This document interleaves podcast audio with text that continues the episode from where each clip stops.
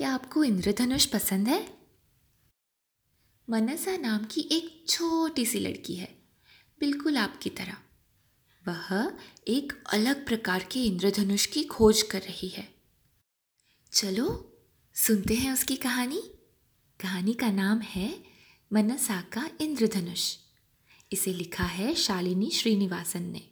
इसका हिंदी अनुवाद किया है प्रियंका गौतम ने। चित्र निकाले हैं पिया अलीजे हजारिका ने। इसे प्रकाशित किया है प्रथम बुक्स ने। और ये कहानी आपको सुना रही हूँ मैं, आपकी मोनाली मासी नासिक से। मनसा दीवार पर चलते हुए संतुलन बना रही थी। वह आम के पेड़ तक पहुँचना चाहती थी। लगभग लगभग वहाँ तक पहुँच ही गई थी कि सिर पर किसी ने झपट्टा मारा। और मनसा नीचे पानी में गिर गई।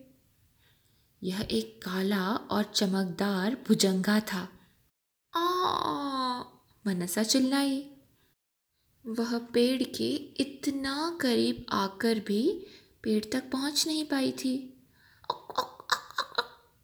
भुजंगा ने जवाब दिया। मनसा को यकीन था कि वह उसी पर हंस रहा है।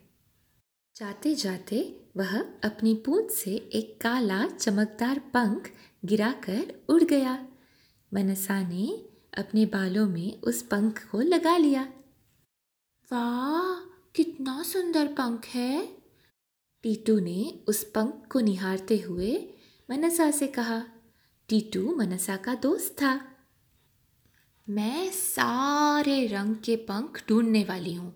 तुम्हें मेरे पंखों का संग्रह देखना चाहिए। मनसा टीटू से बोली, वाह, टीटू ने कहा, मैं कल शाम को स्कूल से लौटकर तुम्हारे घर आऊँगा। अगले सुबह मनसा जल्दी उठी और उठते ही साथ वह गुसल खाने की खिड़की पर बने कबूतर के घोंसले के नीचे देखने के लिए दौड़ी। वहाँ एक भूरा पंख था। आहा, पहला पंख। और कौन कौन से रंग होते हैं भला? मनसा उस इंद्रधनुष को याद करने लगी जो उसने स्कूल में बनाया था। बैंगनी, गहरा नीला नीला, हरा, पीला, संतरी, लाल।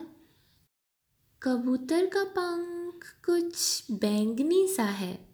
मनसा ने तय किया। मैं गहरे नीले रंग से शुरुआत करूँगी। कौन से पक्षी के पंख गहरे नीले रंग के होते हैं? हाँ नीलकंठ। मनसा इसे ढूँढने रागी के खेतों में गई। एक घंटे के बाद एक नीलकंठ आया और अपना एक पंख गिराते हुए उड़ गया। नीला और गहरा मनसा ने खुशी से हवा में हाथ उछाले। अरे वाह! हरा पंख पाना वैसे आसान था। तोते हर रोज बरगद के पेड़ पर लाल फलों के लिए चिकते चिल्लाते थे।